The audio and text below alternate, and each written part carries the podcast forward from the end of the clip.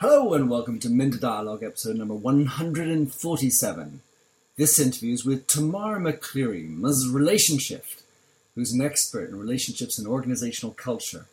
An internationally recognized speaker and author, Tamara is ranked in the top 1% of global social media influencers. And in this podcast, Tamara and I discuss ways to help foster relationships in business, to break down silos, work across channels, and in different cultures. A vibrant conversation. Enjoy the show.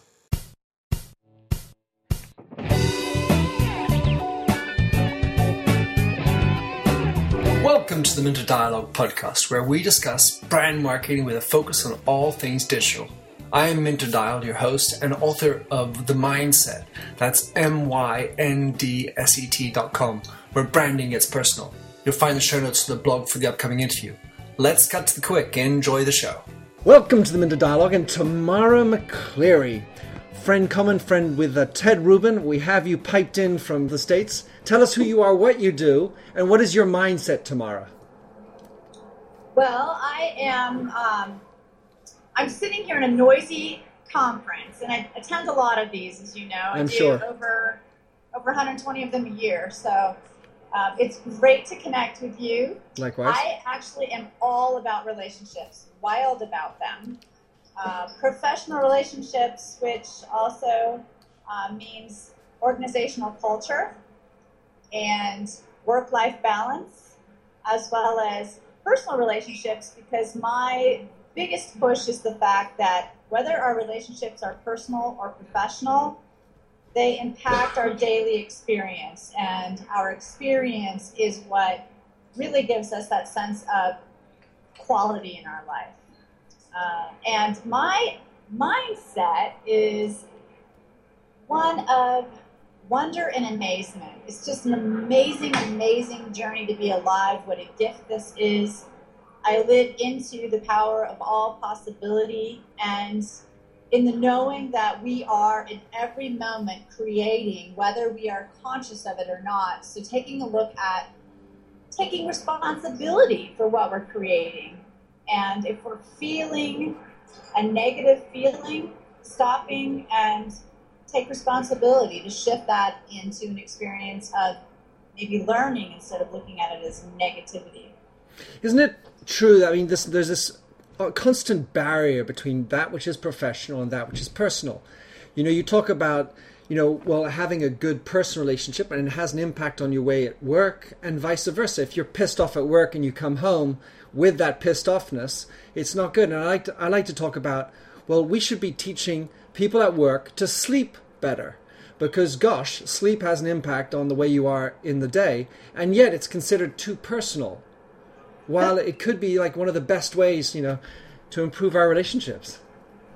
Well, it's true. I mean, anyone who's uh, a parent or had a child, or anyone who's just been around a child or watched a child will know that when they don't get enough sleep, it is absolutely a nightmare to be with them. And you know, we're we're not children anymore, but we still have that same inability to be as flexible and resilient when we're exhausted and tapped out. And we are at our best. We are functioning at our highest when we are well rested. And that's just the human being. Yeah, so often we hear, well, it's much better to have that stress, the, the performance, the that sort of positive stress of performance.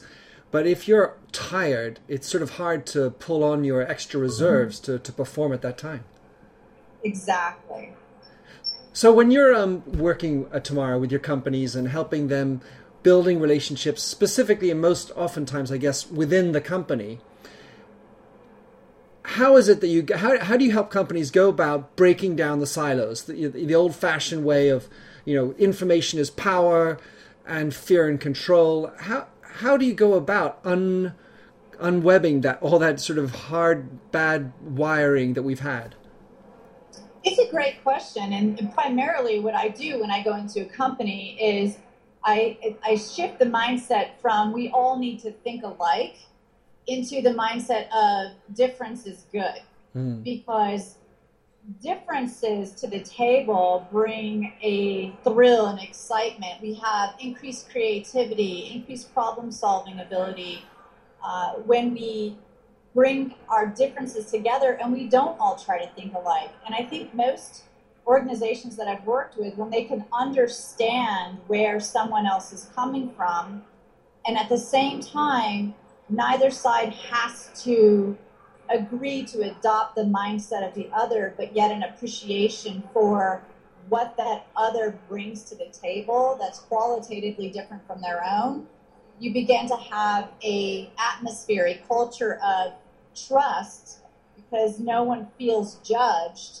And that type of uh, cultivation of understanding i think creates the most opportunity or rich earth rich ground for which to reap a harvest within a company of increased employee engagement uh, increased trust, decreased attrition, increase in um, talent acquisition to the company because everybody feels supported, held, acknowledged, seen, and appreciated for who they are, and they don't feel the constraint to change who they are to fit within the company culture.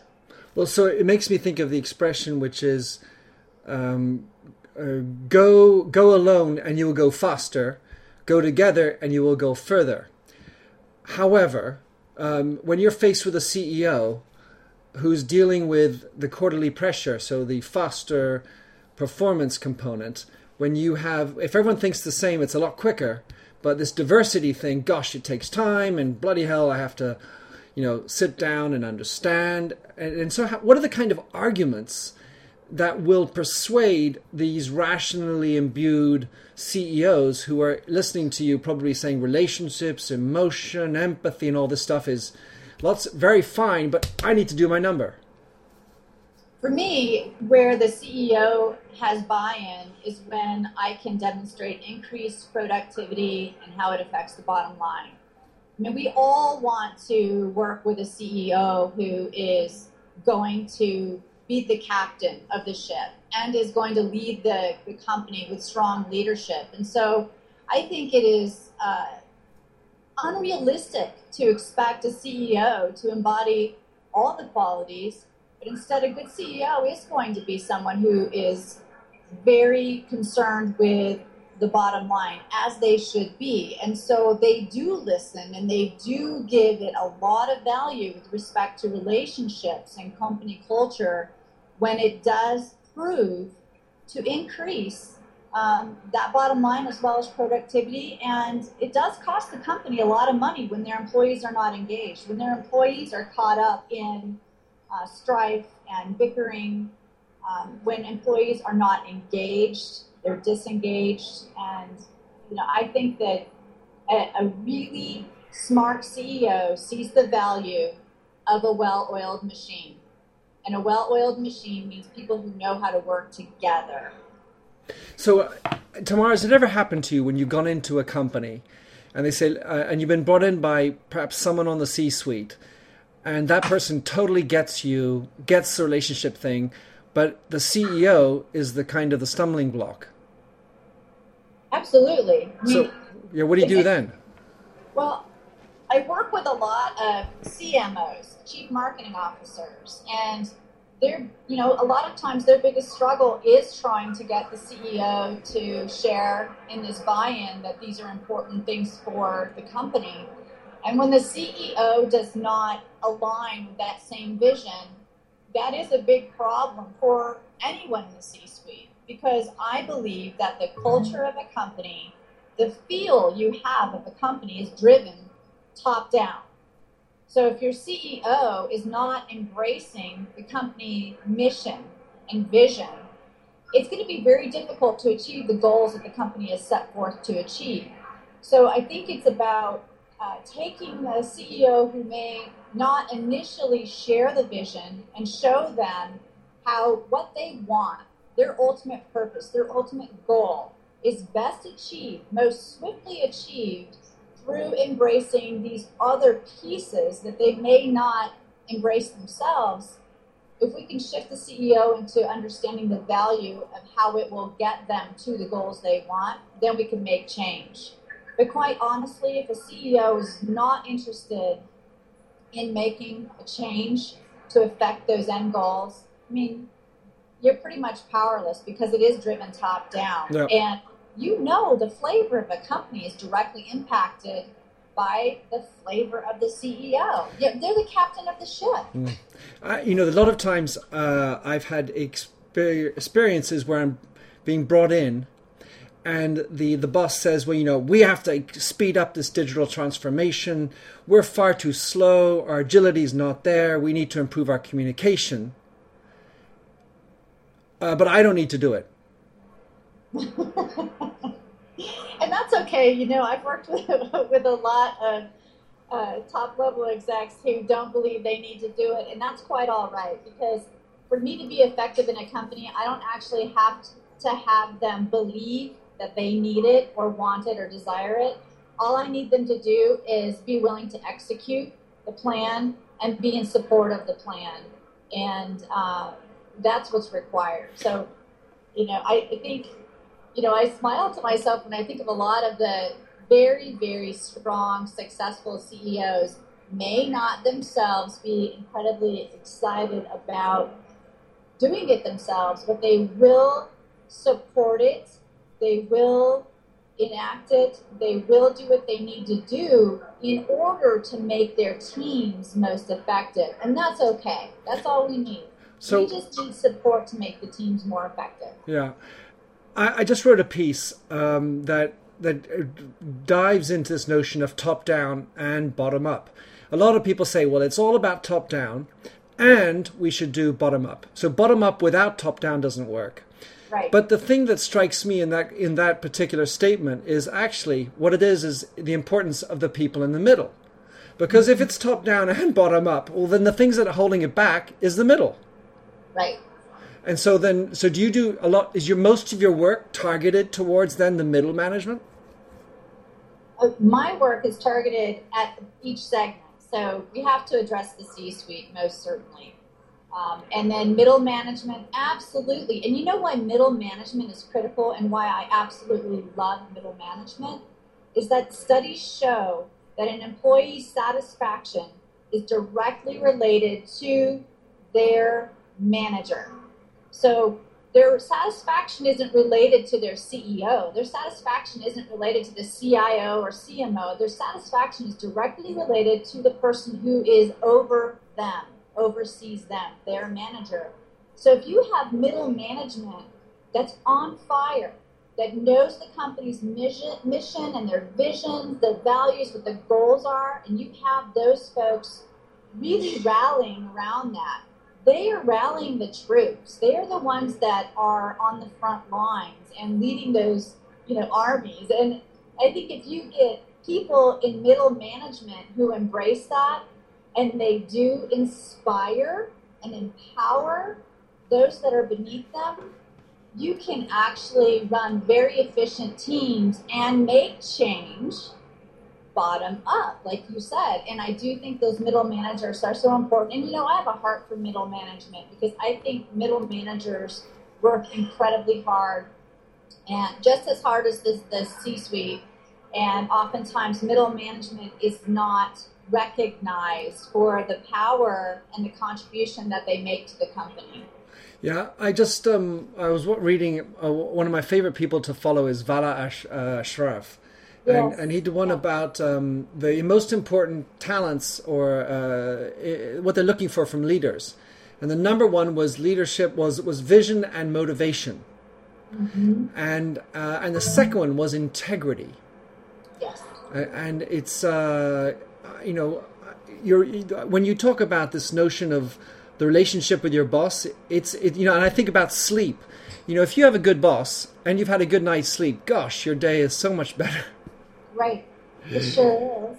I mean, it's, it's the quality of those relationships. And if you have a good boss, um, you know, you do feel supported. You do feel valued. People want to feel valued. They want to feel, you know, important to the program. They want to feel like they're making a contribution. I mean, the greatest quote of all um, is that people need work to feel um, meaningful. They need the existence to feel meaningful. So, work that is real to them, work that matters to them. This is what people want to feel they're making a contribution with their unique personality, with their unique skill set, with their unique intellect.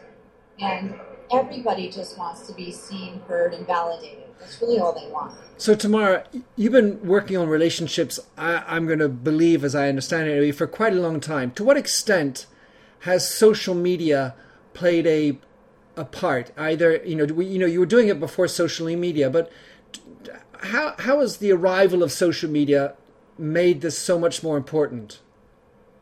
The arrival of social media has been incredibly um, exciting because what it's allowed us to do is it's allowed us to have a unique voice and also with that unique voice have social currency in this social economy so that what we have to express and to say now has a platform whereas before it didn't. And so social media has allowed us to make engaged connections with people that before we may never have ever met or engaged with because of even geographic boundaries. Look at you and I, Minter. Yeah. I mean, would we even be talking right now? You know, I'm in Colorado and you're all the way over there on the other side of the sea. You know, you're in Europe. And so look at us. We're actually Skyping, we're talking, and, and it's, it's magical.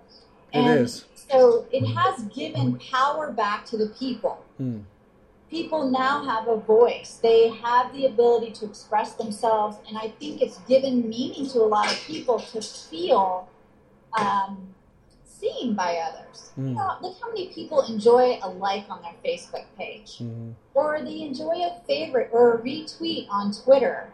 Uh, a comment on LinkedIn. I mean, everybody, if they're going to be honest with themselves, loves the feeling of that. Like, oh, someone saw my blog, someone saw my post, someone you know, it's that validation factor because we are human beings and we seek out connection and engagement, and that's how we thrive. So, when you're dealing with building relationships, how do you insert social media into that? In let's say in a work environment, anyway. Well, social has a place in the work environment, but it also doesn't have a place. Um, so I think social media has to be uh, well thought out. What's your plan? I mean, I don't see employees in there on their iPhones, you know, contributing to their Facebook page during work hours. I mean, there there definitely are constraints. I do think that a company to create brand awareness and presence has got to have a department or a person dedicated to well, I was saying that companies absolutely positively must be involved on social to be a part of the conversation.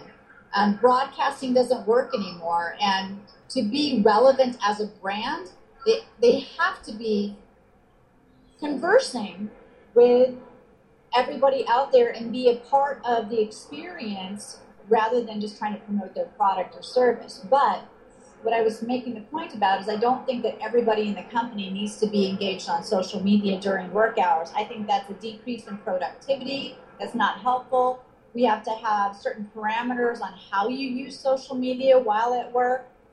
I mean, certainly if you're a clinician working in the hospital, you better not be taking selfies and posting them on Facebook while at work. So, I mean, you have to use intellect. There has to be companies do have to structure what's appropriate, what's not appropriate during work hours, and um, but as far as companies and brands being a part of this social movement, they absolutely have to be, and those that aren't are going to get left behind. And so I, I hear you. And uh, let, us say in a uh, in, in an area where it's not about risking risking someone's life, do you see um, a, a, reason to encourage CEOs to be on social media, or is that something you would say that's not that important?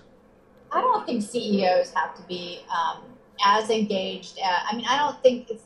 I think it's asking a lot of a CEO to embody the qualities of strong leadership as a CEO. And you know, if you've ever sat in an executive level position, there's not a lot of time don't have time to hang out on Facebook and like everybody's stuff and make comments. So we need to be realistic. I mean, how, how far can they go?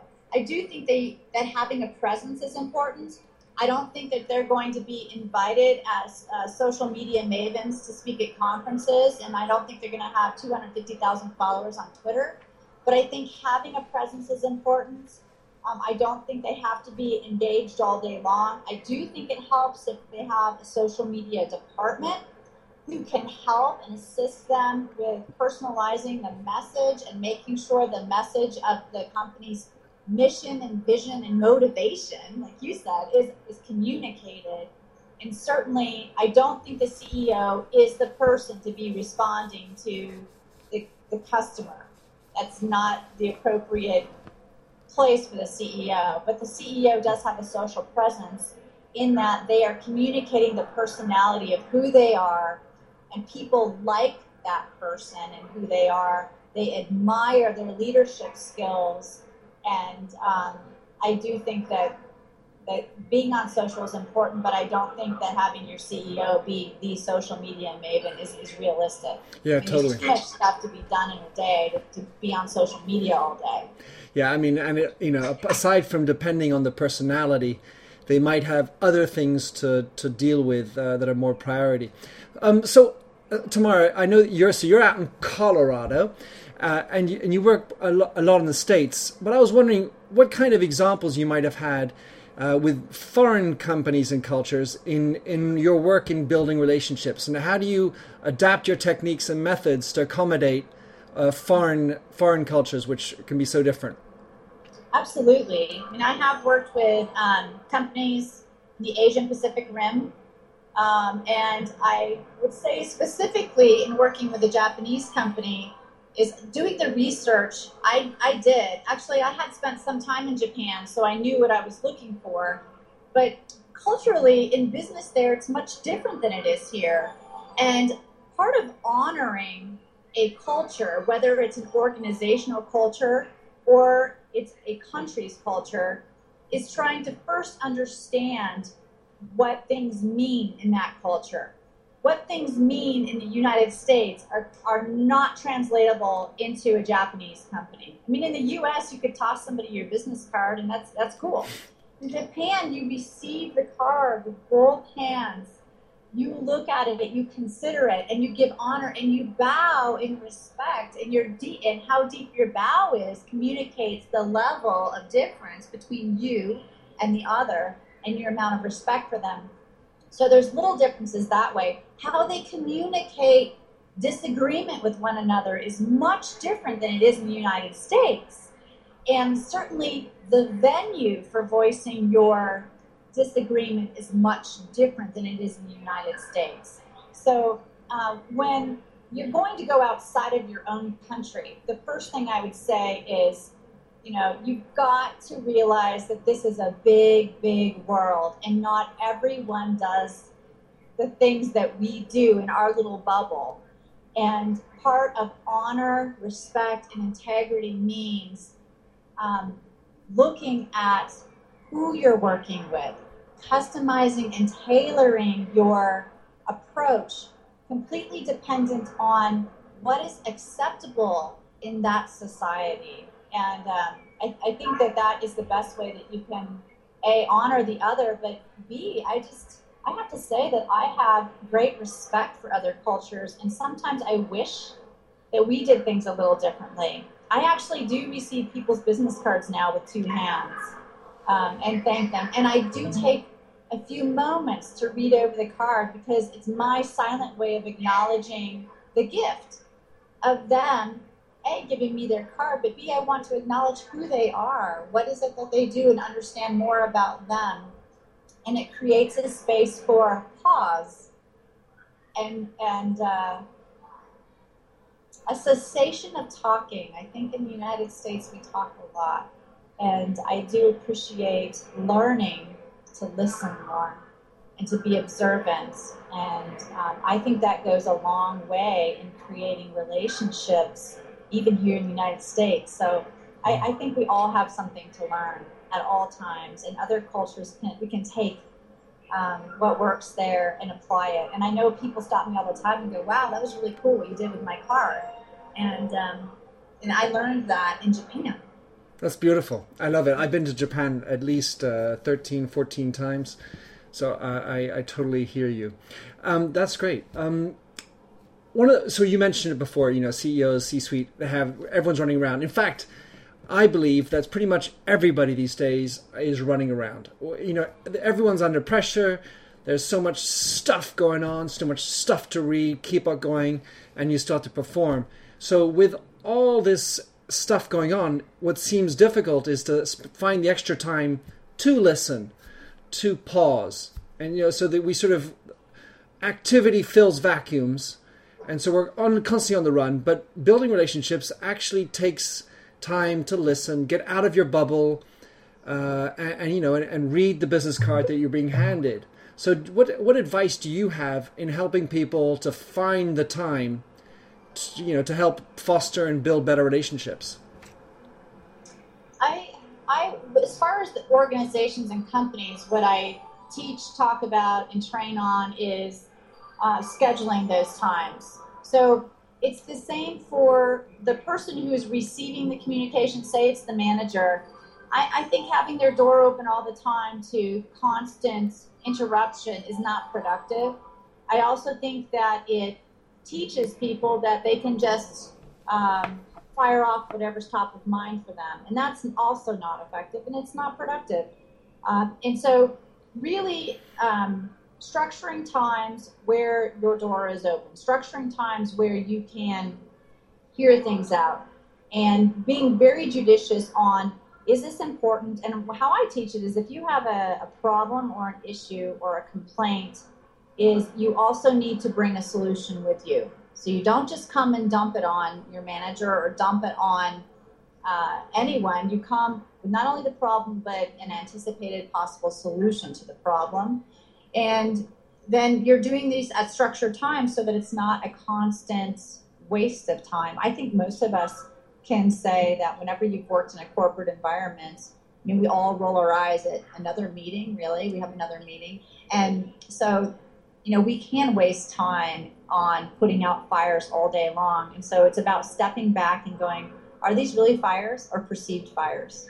Are these, how important are they? And then that goes back to looking at does it have anything to do with the mission, vision, you know, motivation of the company or not?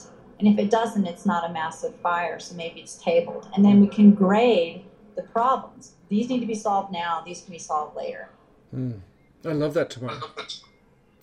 So Tamara, oh, our half an hour is coming to a close. So I wanted to thank you for coming on, and I ask you to uh, tell us what's the best way to follow you, track you down, what would you like? How would you like to be connected? Best way to follow me. Well, my website is tamaramccleary.com. That's T A M A R A M C C L E A R Y.com. And then on Twitter, I am at Tamara McCleary. And LinkedIn, same, just under my name. But um, I do a lot of tweeting, as you know, so I'm I on do. Twitter quite a bit. I certainly do. Well, who, do you, who who would be some people you'd give a shout out to uh, to have other people follow as well that you know that you know in your circle that you uh, you pay respect to as well in terms of opinion leaders and things you like to listen to. Oh, I would give a shout out to Bryan Kramer. I love his H to H, human to human. Um, I would give a shout out to uh, Brian Fanzo. He's at iSocialFanz. Absolutely adore him. And uh, Ted Rubin, of course, you mentioned him. He's yep. our mutual friend, isn't he? Yes, indeed. And uh, Joel Comm another friend. Super. All yes. right. Well, there's a list.